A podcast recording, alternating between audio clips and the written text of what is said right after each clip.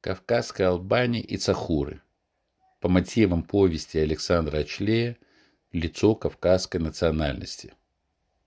Диалог с отцом. Некоторые недальновидные российские политики полагают, что России Кавказ не нужен. Но будет ли он также не нужен ее геополитическим противникам? То есть, когда Россия уйдет из региона, останется ли он невостребованным другими игроками за карточным столом истории? Северный Кавказ и регион Каспийского моря – это мягкое подбрюшье России – Стратегический контроль союзников над территориями бывшей Российской империи не может быть надежным, если Северный Кавказ и Прикаспийская область будут вне контроля западных держав, говаривал Уинстон Черчилль. И к словам мастера политических игр стоило бы прислушаться, ибо как только мы перестанем кормить Кавказ, он тут же найдет себе новых кормильцев – будь то сторонники суннитского халифата во главе с Турцией, или Саудовской Аравии, шиитского имамата во главе с Ираном, или глобальной англосаксонской империи во главе с Соединенными Штатами Америки. Ни при одном из вариантов развития России легче не станет. И ты, и я всегда это хорошо понимали, но мы были идеалистами, полагавшими, что с помощью просвещения и воспитания можно добиться решения глобальных проблем – Поэтому я и решил написать эту небольшую книгу о тебе, поскольку именно ты, а не перепоясный взрывчаткой смертник, и есть настоящее лицо кавказской национальности, хотя этот термин всегда вызывал у тебя неприязнь. Но я его использую в данном случае лишь потому, что именно он несет в себе разрушительную силу отрицательного образа выходца с твоей и моей родины. И если мне удастся добавить к этому лицу хотя бы несколько положительных черт, и убедить в этом читателя, то я, возможно, и выполню свой долг перед тобой. А что может быть более почетным для сына в семье дагестанца? Ты родился в Дагестане, его южной части, высоко в горах, в Сахурском селении Мишлеш, благородной семье из рода Очлей. Фамилий, в их современном понимании, у горцев тогда не было. Было родовое имя, которое объединяло значительное число людей – гарантировала им защиту и помощь, требовала неукоснительного соблюдения этических норм, которые, в принципе, сводились все к тем же заповедям, хорошо известным носителям традиционных религий. Почитай отца и мать, не убей, не укради, не лжесвидетельствуй и так далее. У горцев не было не только фамилии, у них не было и национальности, в том смысле, в каком это есть сейчас. Да, в разных частях Дагестана и Кавказа говорили на разных языках. И языков этих было много. Но это не приводило к национальному размежеванию и противоборству. А о том или ином человеке говорили «это Мамед из Хияха», или Лимат из Харбука, или Ибрагим из Камилуха, или Фикрет из Сюгюта, или Булат из Сергакалы, или Нариман из Кандика – и людям было понятно, кто это и откуда. И человек, которого так называли, нес ответственность за свои поступки не только перед самим собой, но и перед родом и родным селом, то есть джамаатом. И потерять лицо, достоинство и честь для него было делом никак невозможным. Эти правила общежития привели к тому, что все горцы считались добрыми соседями. Они практически никогда не воевали друг против друга – зато быстро объединялись, если им угрожала какая-то внешняя сила. Хрестоматийный пример такого объединения – разгром грозного персидского правителя Надиршаха, покорителя всей Центральной Азии и Индии, армия которого в середине XVIII века потерпела сокрушительное поражение в горах Дагестана, что предопределило падение самого грозного царя царей. Была еще одна особенность социального устройства горцев. Они практически не знали рабства. Нет, в их домах бывали пленники и слуги, пригнанные из набегов или захваченные в ходе военных кампаний. Но те быстро ассимилировались, давая уже во втором поколении свободных жителей горских селений. У горцев не было того классического рабства, которое существовало в виде крепостного права в России или рабовладения в США. В подавляющем большинстве они были свободными людьми. А наличествующие в некоторых районах ханы, беки, шамхалы и уцми не сильно отличались от своих сородичей. Разве одежда у них была побогаче? Да конская сбруя и оружие отличались изысканностью. Но в общении с простыми юждениями особых привилегий у местных аристократов не было, поскольку в конечном итоге все решал джамаат или общее собрание представителей родов той или иной местности. И это было самое справедливое устройство, поскольку люди сами следили за тем, чтобы земля, на которой они живут, использовалась по назначению, леса не вырубались, источники вод не загрязнялись, торговля и обмен осуществлялись по правилам, без обмана, сироты обеспечивались всем необходимым. Народы Северного Кавказа очень древние. Они пришли сюда и расселились в высокогорье не от хорошей жизни. Выходцы из южноазиатского цивилизационного куста человечества – они долгое время счастливо и богато жили в районе Междуречия и северной части Аравийского полуострова. Земля там была плодородной и давала возможность собирать по два, а порой и по три урожая. Ныне пустынные просторы в те далекие времена были покрыты зеленью, что обеспечивало почти круглый год вкусным кормом бесчисленные стада крупного и мелкого рогатого скота – Искусные ремесленники изготовляли для нужд людей различную утварь и инструменты. Стали появляться произведения искусства. Конец этой райской жизни наступил практически сразу. Мощнейшие землетрясения, а затем и потоп, обратили в руины города, затопили поля, разрушили привычный жизненный уклад. Те, кто выжил, вынуждены были уйти из этих когда-то благодатных мест – и поскольку вода пребывала с каждым днем, поглощая все новые и новые куски суши, люди двигались туда, куда вода не смогла бы дойти. Гонимые стихии, они медленно продвигались на северо-восток, пока не столкнулись с высоченной грядой гор Кавказа, которая, словно огромное тело дракона, перекрывала пространство между двумя морями Черным и Каспийским. И люди поняли, что в этом их спасение.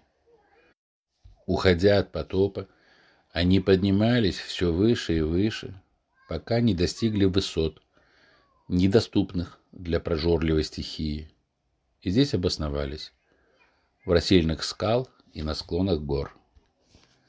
Со временем оказалось, что занятые беженцами места не лучшие для жизни – Суровые климатические условия и изоляция поселений друг от друга не давали возможности совместно осуществлять грандиозные цивилизационные проекты, как то строительство дорог и акведуков, не позволяли строить большие города, украшенные храмами и дворцами. Но, с другой стороны, труднодоступность этих мест была непреодолимым препятствием для авантюристов и любителей поживиться за чужой счет. В горах люди чувствовали себя в безопасности. Каждое их поселение было маленькой крепостью, за стенами которой местные жители могли спокойно обзаводиться семьями, рожать детей, веселиться на свадьбах, жить собственной независимой ни от кого жизнью. И это для них было самым ценным приобретением. Со временем отдаленность и трудность в общении поселений между собой привели к появлению различий в языке, в результате чего то тут, то там стали появляться собственные говоры и диалекты, которые с течением времени стали непонятны соседям. Частенько отдельное село говорило на собственном языке. Но это не мешало межэтническому общению. Так стала возникать северокавказская общность, спаянная общими традициями и обычаями. Условия жизни местных жителей были достаточно суровыми. Нехватка пахотных земель и площадей для отгонного животноводства не позволяли достичь такого уровня благосостояния, при котором накопленная сельхозпродукция могла бы стать основой богатства и расслоения общества. Да, здесь не было золотых куполов, дворцов и храмов, но и не было господ и рабов. Каждый горец считался абсолютно свободным. Нет, богатые и бедные были, но это никак не сказывалось на разнице в правах. Перед законом гор все были равны. И эта отличительная особенность местного уклада жизни сохранилась с тех древнейших времен до настоящего времени. Кавказские народы жили насыщенной и гармоничной жизнью, в любви к соседям и в уважении других народов. Они славились своей неподкупностью, щедростью, гостеприимством, надежностью, мужеством, отвагой, высочайшим патриотизмом, преданностью своим обычаям и традициям, дому и семье, а также уважением к старшим и заботой о младших. Они не посягали на земли соседей, но и никому не позволяли хозяйничать у себя дома. Да, они не построили нечто подобное египетским пирамидам и вавилонским висячим садам, не оградили свой суровый край китайской стеной и не воздвигли на зависть окружающим Иерусалимский храм. Но они воплотили в жизнь самую насущную мечту человечества о свободе и равенстве, братстве и единстве – не подверженным коррозии власти, золота и социального расслоения. Нельзя сказать, чтобы народы Кавказа были уж как-то совсем вне общемировых трендов. Во всяком случае, именно с ними связано вольготно раскинувшееся на территории современного армянского Нагорья и Юго-Западной Азии государство Урарту, существовавшее в период с XIII по VI века до нашей эры. И связывать эту цивилизацию лишь с армянским этносом было бы несправедливым по отношению к другим народам Кавказа, которые в своих языковых формах сохранили отголоски древней хурит-урартской цивилизации. Во всяком случае, по мнению одного из самых авторитетных отечественных лингвистов, члена-корреспондента Российской Академии Наук по отделению литературы и языка – Сергея Анатольевича Старостина, хурит-урартская языковая семья, родственна наско-дагестанской ветви северокавказских языков. Но наиболее загадочной и известной из древних цивилизаций региона является Кавказская Албания, объединявшая в середине первого тысячелетия до нашей эры разрозненные племена горцев в единый союз, способный противостоять таким мощным империям того времени, как держава Александра Македонского, Древний Рим и Персидское царство. В первом веке до нашей эры Албанию решил покорить Помпей Великий, римский полководец, не знавший поражений. Он со своей огромной армией пришел в Алазанскую долину, где его передовые отряды столкнулись с албанской конницей после того, как форсировали реку Алазань недалеко от нынешнего цахурского села Сувагиль. Битва была недолгой, но кровопролитной. Она не носила решающего характера. Ни одна из сторон не взяла вверх. И все же римляне после этой стычки предпочли уйти из этих мест. Почему? Да потому что, собирая останки своих павших товарищей на поле боя, они с ужасом увидели, что сражались с отрядом, состоящим из женщин. И, вспомнив легенды о славных амазонках, предпочли убраться во свояси. Воистину, если женщины у албанцев так искусны в воинском деле, то что же тогда говорить о мужчинах? Ты в свое время не побоялся вступить в спор с маститыми грузинскими, азербайджанскими и армянскими учеными и убедительно доказал, что Албания – это государство, созданное предками народов Кавказа, что потомки албанцев до сих пор проживают в Дагестане, что народ Древней Албании называл себя якийцами, и что сегодня цахуры, рутулы, лезгины, авары – это и есть самые прямые наследники славы амазонок. Ты, блестящий филолог и кавказовед, был предан истории. Своими трудами ты доказал – что еще в далеком первом тысячелетии нашей эры якийцы-албанцы приняли христианство, что христианские религиозные идеи очень рано проникли на земли Дагестана, что принес их сюда еще в первом веке нашей эры ученик одного из апостолов Христа, Иуды Фаддея, Егише, Елисей, который построил первый христианский храм там, где сейчас находится рутульское селение Киш. Тем самым ты защитил тезис о том, что христианство в Россию, то есть на земли, которые сегодня входят в состав Российской Федерации, пришло аж две тысячи лет тому назад, гораздо раньше, чем во многие цивилизованные государства Запада. И как это непривычно звучит для русского уха, именно предки сегодняшних цахуров, рутулов, лезгин и других кавказских народов были первыми российскими христианами, принявшими новозаветную мудрость за 900 лет до Киевской Руси. При этом сам Елисей захоронен в высокогорном цахурском селе Гельмец, где до сих пор почитается его могила. Но с Дагестаном связан не только факт появления первых христиан и иудеев в России.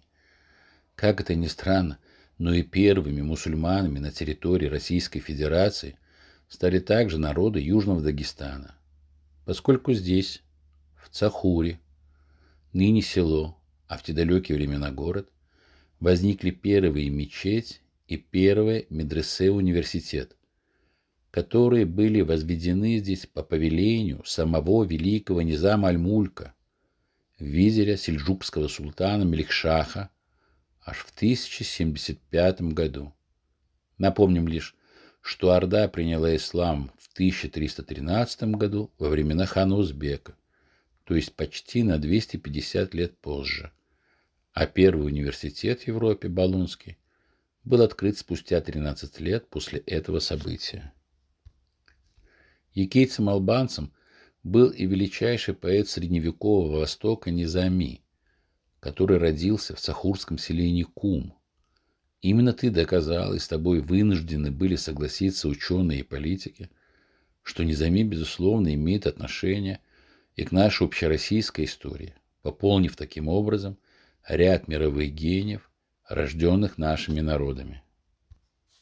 Так что корни у тебя были великие, и если ты являлся лицом кавказской национальности, то этим можно было только гордиться, поскольку лицо это в российской истории стало эпохальным, представляющим тысячелетнюю цивилизацию, первый принесший в Россию три основные монотеистические религии, которые сегодня являются главенствующими в мировой культуре. Название. Они себе называют Ек, Екбо. Еки – это Цахорец, Екбо сахурцы Б морфема множественного числа. Причем там ик означает мы, мы народ, мы племя, мы община. Сахурцы человечеству дали низами.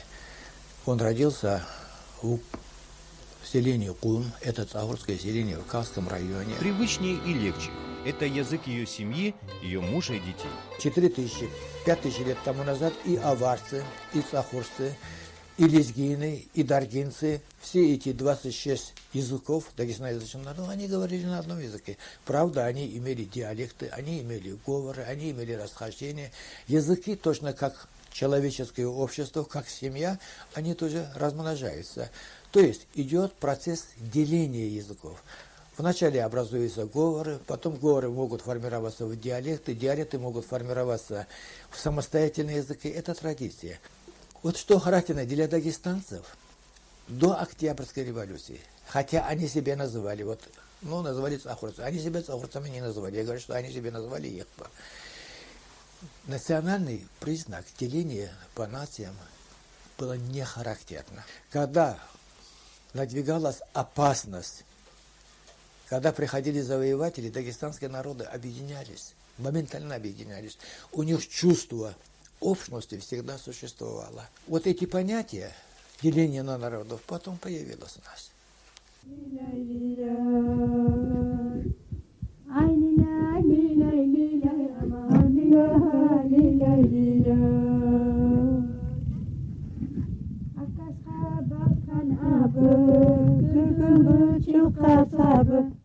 شيء جيد شيء أمان خوا خوب أبو حي لا إله إلا حي لا إله إلا جيرنا جيرنا إله لا إله جيرنا جيرنا إله لا إله युक्तवाले नारुते युक्तवाले जीवन जीवन भगवान चिद्रवा